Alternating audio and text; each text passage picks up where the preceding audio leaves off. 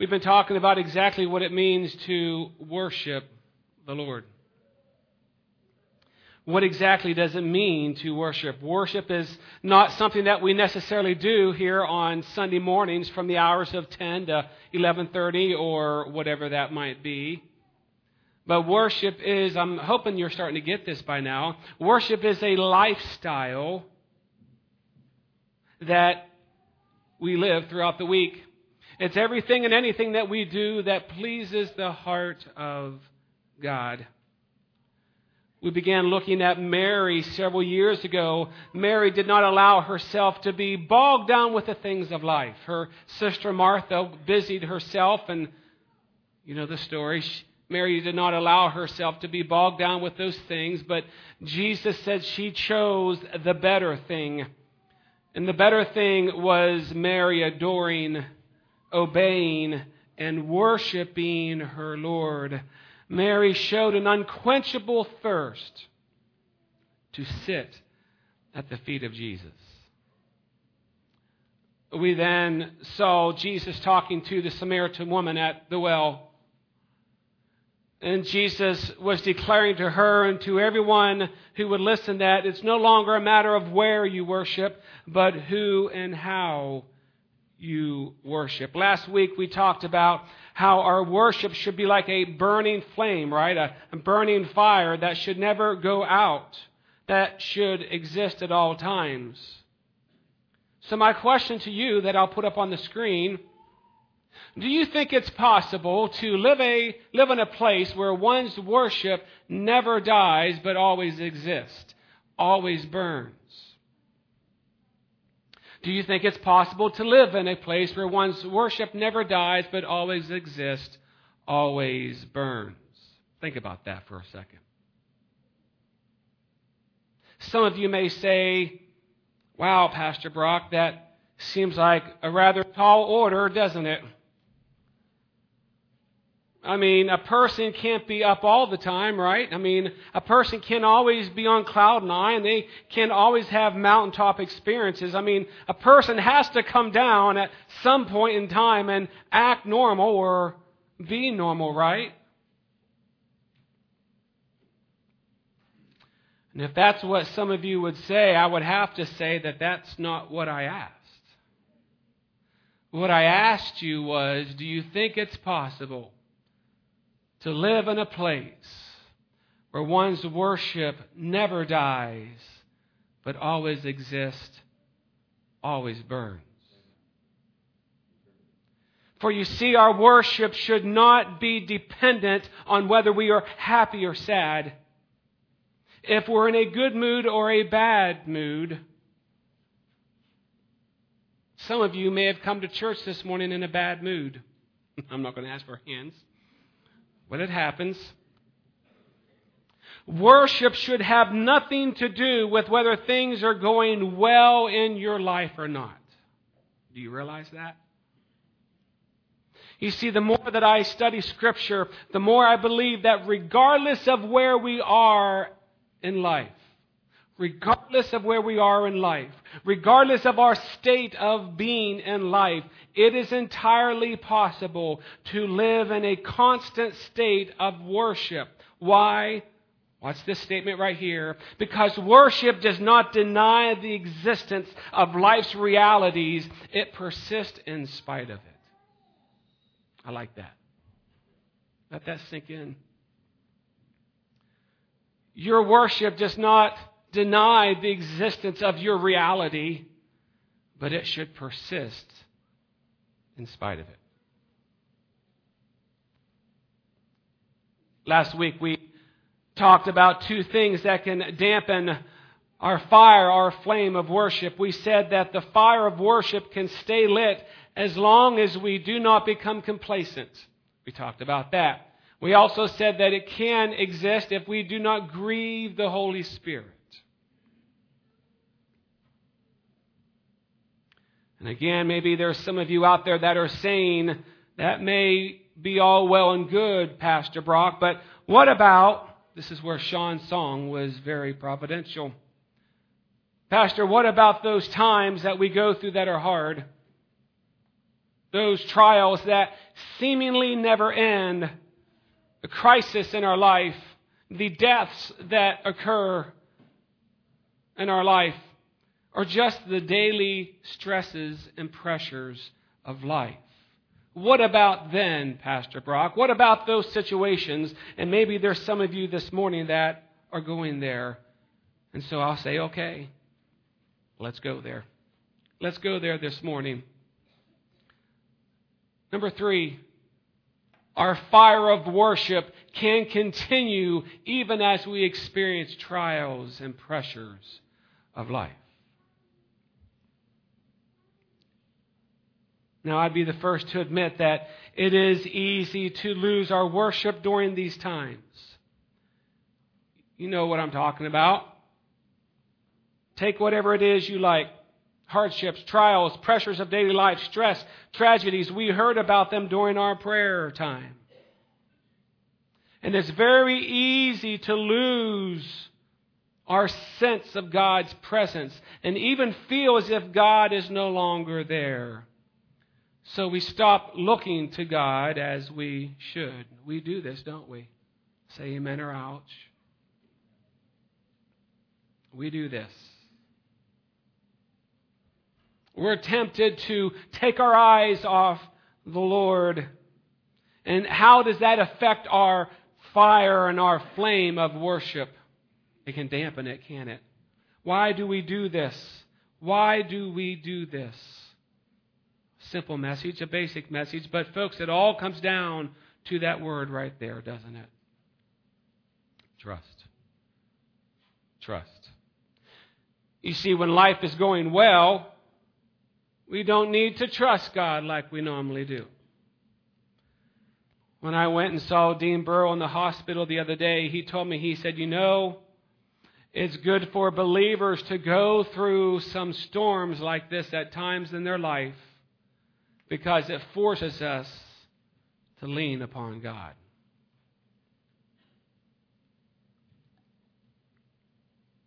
But so often, when we run into walls of trials and difficulties, we are tempted not to trust. We want to be the ones who control things, and oftentimes this leads to times of uncertainty. And when this happens, we often find ourselves just trying to survive, let alone worship. But I'm here to tell you this morning that the next time that you find yourself in a trial, or better yet, I'm here this morning to tell someone who is going through something today, at this moment, at 1053, you still have the ability to trust at this very moment.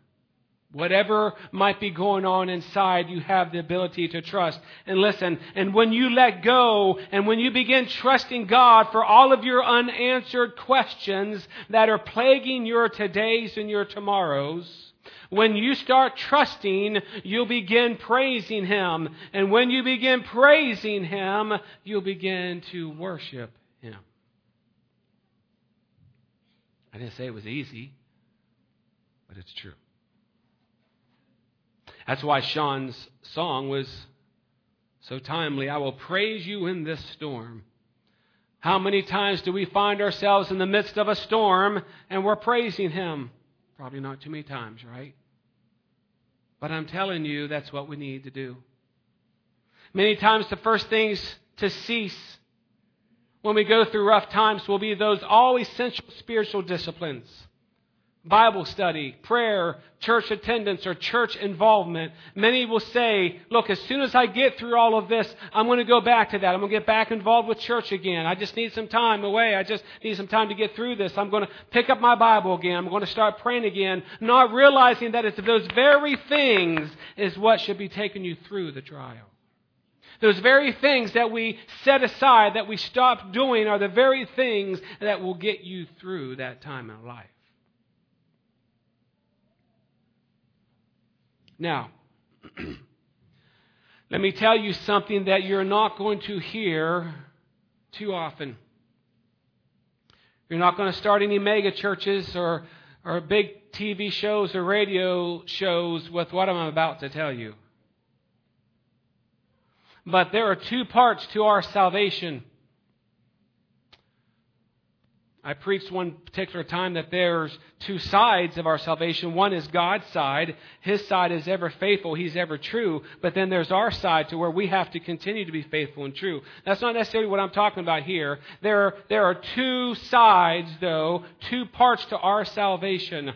There's the joy unspeakable and full of glory side. There's the peace, peace, wonderful peace side. There's the glorious freedom, wonderful freedom side. But I would be less than truthful with you if I didn't tell you about another side that does not get talked about too often. And that's the suffering side. Kind of a downer, isn't it? Mm. Came to church and pastor talked about suffering. I'm not just talking about the persecution of the church, the uh, prayer request that the brother gave this morning, that definitely is a part of this. Uh, but I'm not referring just to that. To be honest with you, we don't really know what persecution is in this country, do we? We don't really have a clue. Uh, that may be coming someday. We don't know. But, church, the fact of the matter is that sometimes we will go through times of hardship, times of heartache, difficulty, times that will produce pain and suffering. For Jesus himself said, In this life you will have trouble. He didn't say if you live good enough, if you give enough to the church, it may happen. No, he said you will have trouble. We will experience suffering at times in our life. Times when it seems God is purposely allowing us to experience difficulty. And it's during these times that you and I have a choice. Amen? We have a choice whether or not to keep following Christ or not. Listen there is a suffering side to following Jesus. But if we will but choose wisely, out of this side we can experience a depth of His mercy, a depth of His love, a depth of His grace that we've never known before. How many times have you heard someone that's gone through a difficulty and they'll say something like, Man, I'll never want to go through that again, but I wouldn't trade it for the world? Why is that? It's because they've allowed Jesus to lead them through that time.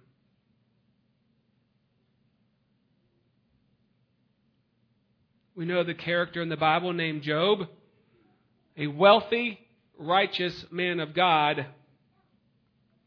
But one day Job got out of bed, and by the end of the day, I'm sure he wished he would never gotten out of bed.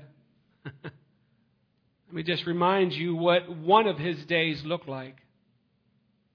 I don't know what time it was, but a messenger frantically comes running into the house and he tells Job that some raiders had come and they had killed some of his servants. That's bad enough. But before that messenger was finished, another messenger came in and told Job that a fire broke out on the farm and killed a lot of his livestock.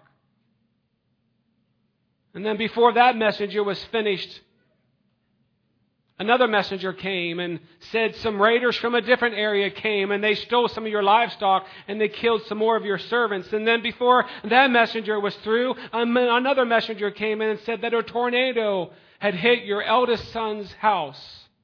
That's not the worst of it. All of your kids were in that house and they all perished in that wind. Think you've had a bad day? Not long after this, you know the story, God allowed Satan to afflict him with boils all over his body. I can't imagine. And then during this time, some of his best friends turned on him. Even his wife turned on him. And all of this sent Job into a tailspin. God allowed him to enter a time of life that must have been the loneliest, most difficult. Gut wrenching, soul searching. If you read through Job, he was searching. He was searching for answers. He was trying to make sense out of all this, trying to ask God, What have I done? Probably one of the worst times of his life, the worst time of his life.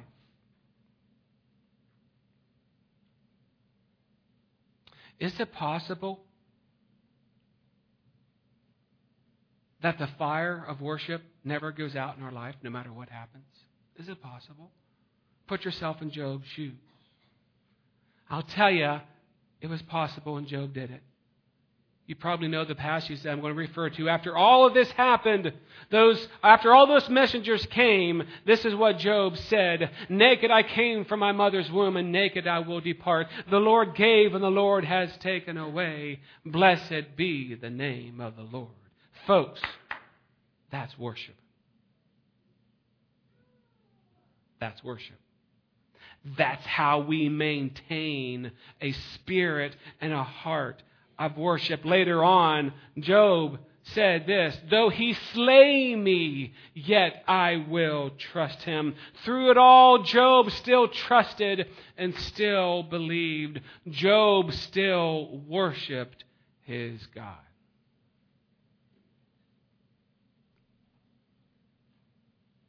You see, this is what I meant whenever I said, regardless of where we're at in life, regardless of what we are experiencing, it is possible to remain in a state where the flame, the fire of worship never dies and is never quenched. For there is such a thing. Boy, it's easy to preach this. Hard to live it. But I want to be this kind of a man right here. There is such a thing as a worshiper who always trusts, always hopes, always perseveres.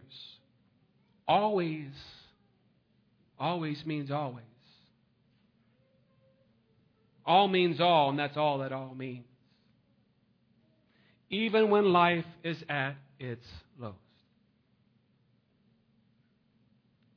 And most of the time, it comes down to a simple choice. In these hard, sometimes horrible times of life, we just heard a testimony about a family who lost a 15 year old daughter. God help us. In these hard, sometimes horrible times of life, Will we turn away from God or will we turn toward God and worship Him as the one song that we sing? Worship Him even if it hurts. I won't go into the whole long story. Many of you know the story, and some of you may not, about my cousin Jason. Passed away when he was 40 years of age. That's the blue bracelet on my wrist. I haven't taken it off in a couple of years now. Never taken it off. Jason passed away from cancer, and two things that this bracelet represents is live life to the fullest and don't wait. Don't wait. Don't wait on what?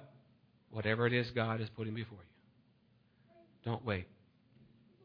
I've never been a part of a, I've been a part of a lot of funeral services, a lot of funeral services to where it's been a glorious atmosphere, a wonderful atmosphere. But that day, down at Lake Wales, Florida, at the, at the college there, Warner Southern, the sanctuary was packed.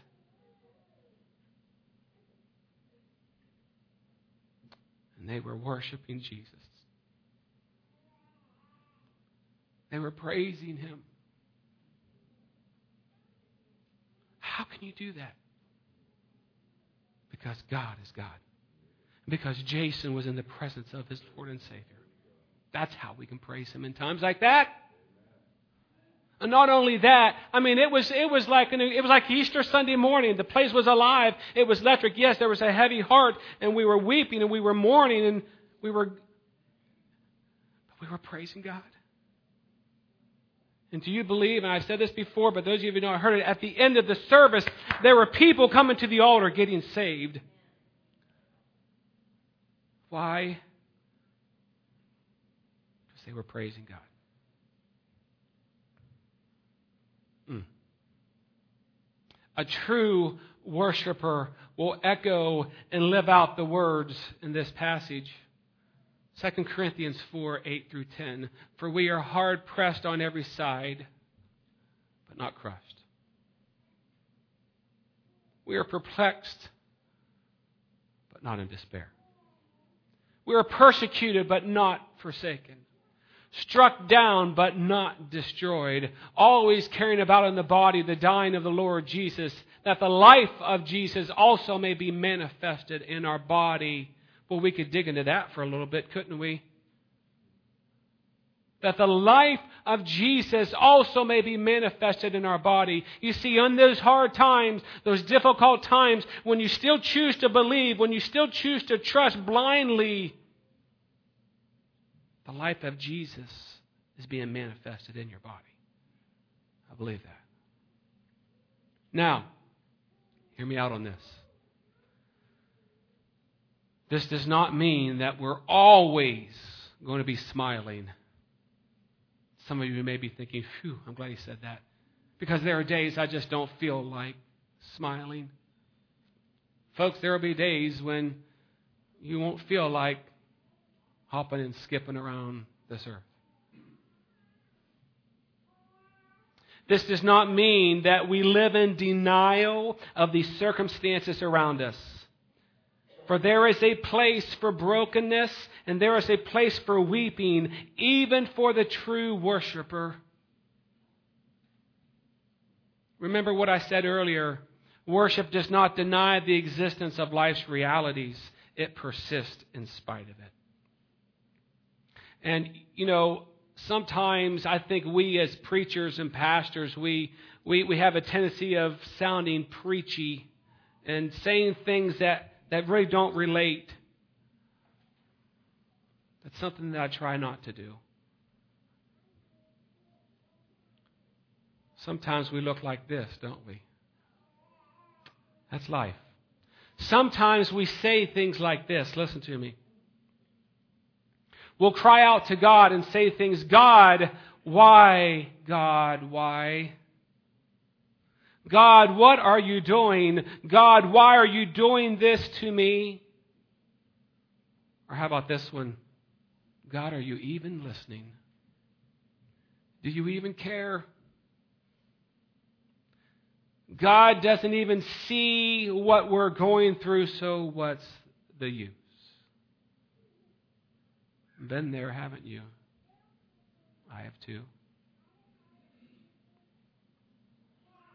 There are some who may think that asking such questions to God is almost blasphemous, but I see otherwise. You see, I believe God can handle it. I believe God can handle it when we cry out to Him and even question Him. I don't think He's offended because He knows that we're human. He knows that we have human emotions and human feelings. He knows that we are finite and that we cannot see past our noses of what is real and now. He understands that. And even though I believe God can handle our cries and our complaints, now listen to me, there is a right way and a wrong way to go about that. During these times when we're pouring our heart out to God, even questioning God, listen to me, a true worshiper will never question or become critical of who God is. Let me say that again. During those times of crying out to God, you have questions for God, you don't know what's up. A true worshiper will never question or become critical of who God is. Or this on the screen. A true worshiper will never challenge the worth or character of God.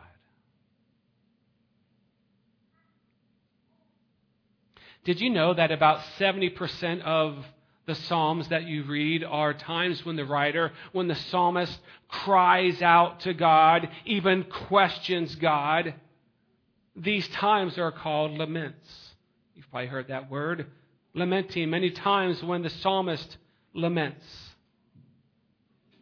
But you'll notice, if you'll notice in the scriptures or as you're reading through the Psalms, Every time that the writer laments to God, he always ends up praising God and acknowledging who God is and what he is able to do. That's something Stephanie and I have been looking at recently as we have devotions together. We'll read the psalm, and so many times you hear the psalmist in turmoil and he's questioning God God, where are you? What's going on, God? But somewhere in that passage, in that chapter, he always comes back to knowing and trusting and believing and praising God. That's the key. That's the key. That's the key to never allowing the fire and the flame of your worship to go out. Always allow yourself to go back to where you need to go. Always. It's almost as if the writer pours out his heart to God, even his doubts and his anger. He gets it out of the system, but in the end, he always comes back. I believe that's why David was a man after God's own heart. One of the reasons. If I had time, I would go into that, but I won't. He always comes back to acknowledging that it's his God and his God alone that can save him and give him hope for his blackest and darkest of situations. The psalmist always ends up worshiping God. Let's see what this looks like. Here's an example Psalm 3 1 and 2. Lord, how they have increased who trouble me. Many are they who rise up against me. Many are they who save me, There is no help for him in God. But look at 3 and 4. But you, O Lord, are a shield for me, my glory and the one who lifts up my head. I cried to the Lord with my voice, and he heard me from his holy hill. Psalm 13, 1 and 2. How long, O Lord, will you forget me forever? Sounds like one of our prayers, doesn't it? How long will you hide your face from me? How long shall I take counsel in my soul? That means, how long am I going to try and figure this out on my own? Having sorrow in my heart daily, how long will my enemy be exalted over me? But he always comes back.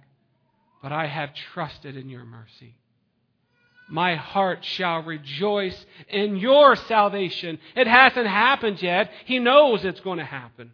I will sing to the Lord because he has dealt bountifully with me. Oh, they're all through the scriptures, all through the Psalms, all through the Bible. One more.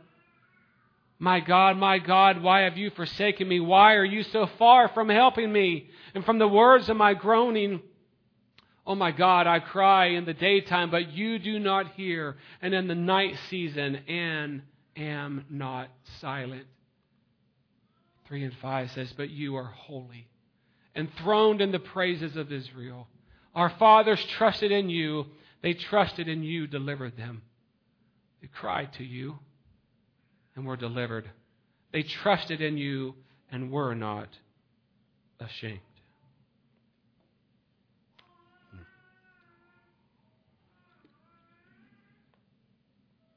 you get what I'm trying to say? One or two of you, maybe? Looking ready for this, the haystack dinner? What's happened? the Psalms have been described, listen to this, the Psalms have been described as praise in the presence and seemingly absence of God. Let me read that again. Psalms have been described as praise in the presence and seemingly absence of God. Oh, church, even when we're at our lowest, there may always be, may there always be an underlying trust in God. And this trust will translate into worship. Maybe there's someone here this morning. You know that, but you're not doing it. Let me end with this last example. Whenever we look at a point in Scripture to to back up one of our points, may we always first look to the ultimate example, and that's Jesus, right? And yes, Jesus even displayed the heart of a true worshiper. For when Jesus walked this earth, his number one priority was doing the will of his heavenly Father. And this is the essence of what worship is. And dare I say that Jesus in his humanity even lamented Jesus, in his humanity, even had times when he cried out to God in the flesh. You say, What do you mean, Pastor? Ephesians 26:39 Oh my father if it is possible let this cup pass from me. See that was Jesus lamenting. That was Jesus in the flesh crying out I don't understand this. I don't want to go through this. We've said that before haven't we? I don't want to go through this surgery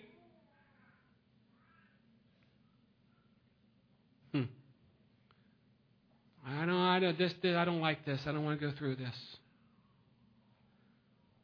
I hope I can say this, honey, and uh, um, with Mert, it got to the point to where I think if you would ask her right now, would you go through it again? She'd probably say no. Because it's been quite the journey. But her lungs were filling up with fluid to the point that give her a couple more weeks and she would have been gone.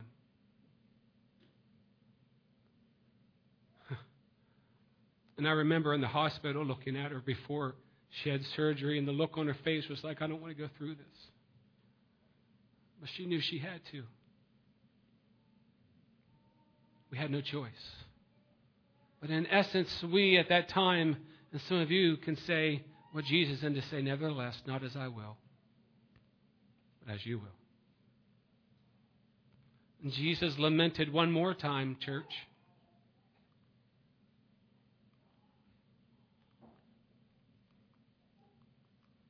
Not advancing. We'll just leave it at that. We know that Jesus on the cross looked up to his heavenly Father and he said, Eli, Eli, lama sabachthani, why hast thou forsaken me? Oh my, have we have said that in our life. Why hast thou forsaken me? God, where are you? God, I can't see you. But do you know that Jesus, even though he lamented there for a bit in the flesh, do you know that he ended his life worshiping, he said, Into thy hands I commit my spirit. That basically was Jesus saying, God, I'm going to trust you. Where are you at today, church? How's your worship? How is your worship? That's worship. Even in our darkest hour, it is possible to live in a state where the fire of our worship never goes out. We can cry out to God in our confusion and our doubts, even in our times of anger and pain. But when we're done lamenting, then we always come back to who God is and trusting and believing what He can do. Is there someone here this morning you've been crying out to God and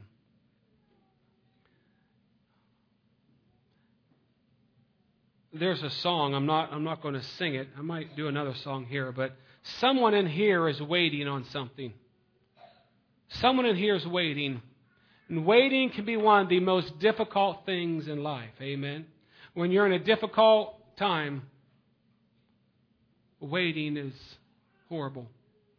But there's a song out there that says, I'm waiting, I'm waiting on you, Lord, and I am hopeful. I am waiting on you, Lord, though it is painful but patiently I will wait.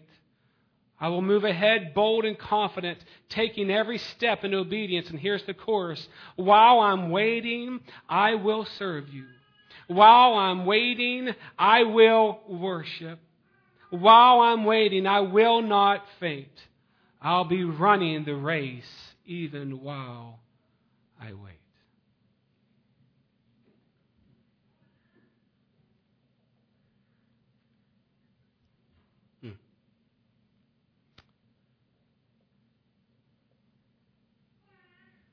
Where are you at? Hmm. I tell you, there are, there are times of turmoil that I've had in my life, and the last thing that I've wanted to do is to stop and pray and take it to the Lord. Why? Because that means I have to give it up. I sometimes want to hold it because I think I know what to do with it. I can fix this. I, I want to stay mad. I want to stay bitter. I want whatever it might be. I, I want to I want to keep it. But see, when you pray, you give it to God. At least that's what you need to do. You need to give it to God. Leave Him to take care of the details. Um, I'll go ahead and throw this out here. I, I, I once preached a message on the worry box. We all need to have a worry box in our life. What does that mean? You need to have a box in your life with a lid on it. And every time you begin to worry about something, you put it on a piece of paper, you date it, you fold it, you put it in God's worry box, and when you shut the lid, you leave it there. You walk away. You allow Him to worry about it. You allow God to take your anxieties and you leave it to Him. You begin to trust Him. And it's amazing when you do that in your mind how you are liberated and how you are freed. And what's interesting, I've done that many times. Go back in a couple months and check that box. And what you'll find is one of two things. You'll find that it's either something that God has already taken care of for you, or His grace is helping you deal with it until He does take care of it. Maybe there's someone here this morning that you need to put something in God's worry box. while you do this, you need to praise Him. You need to thank Him because you believe that He's going to deliver you. You believe that He's going to take care of you. You believe He's going to see you through whatever it is that you're going through. And that flame of worship will continue, it will carry you on. Hmm. Would you bow your heads, please? Father God,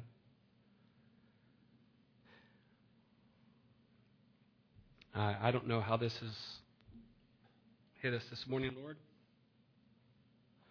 but you do.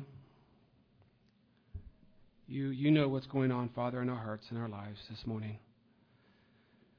God, uh, it's, it's possible that the flame and the fire of worship never dies, even in times of difficulty, because we can continue to look to you.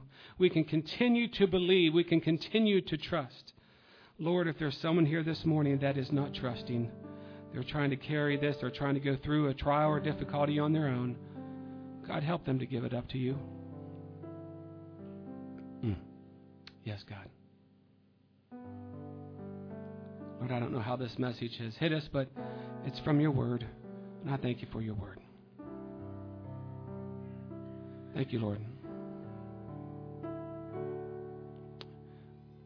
In Jesus' name we pray. Amen. Would you keep your heads bowed, please, just for a second?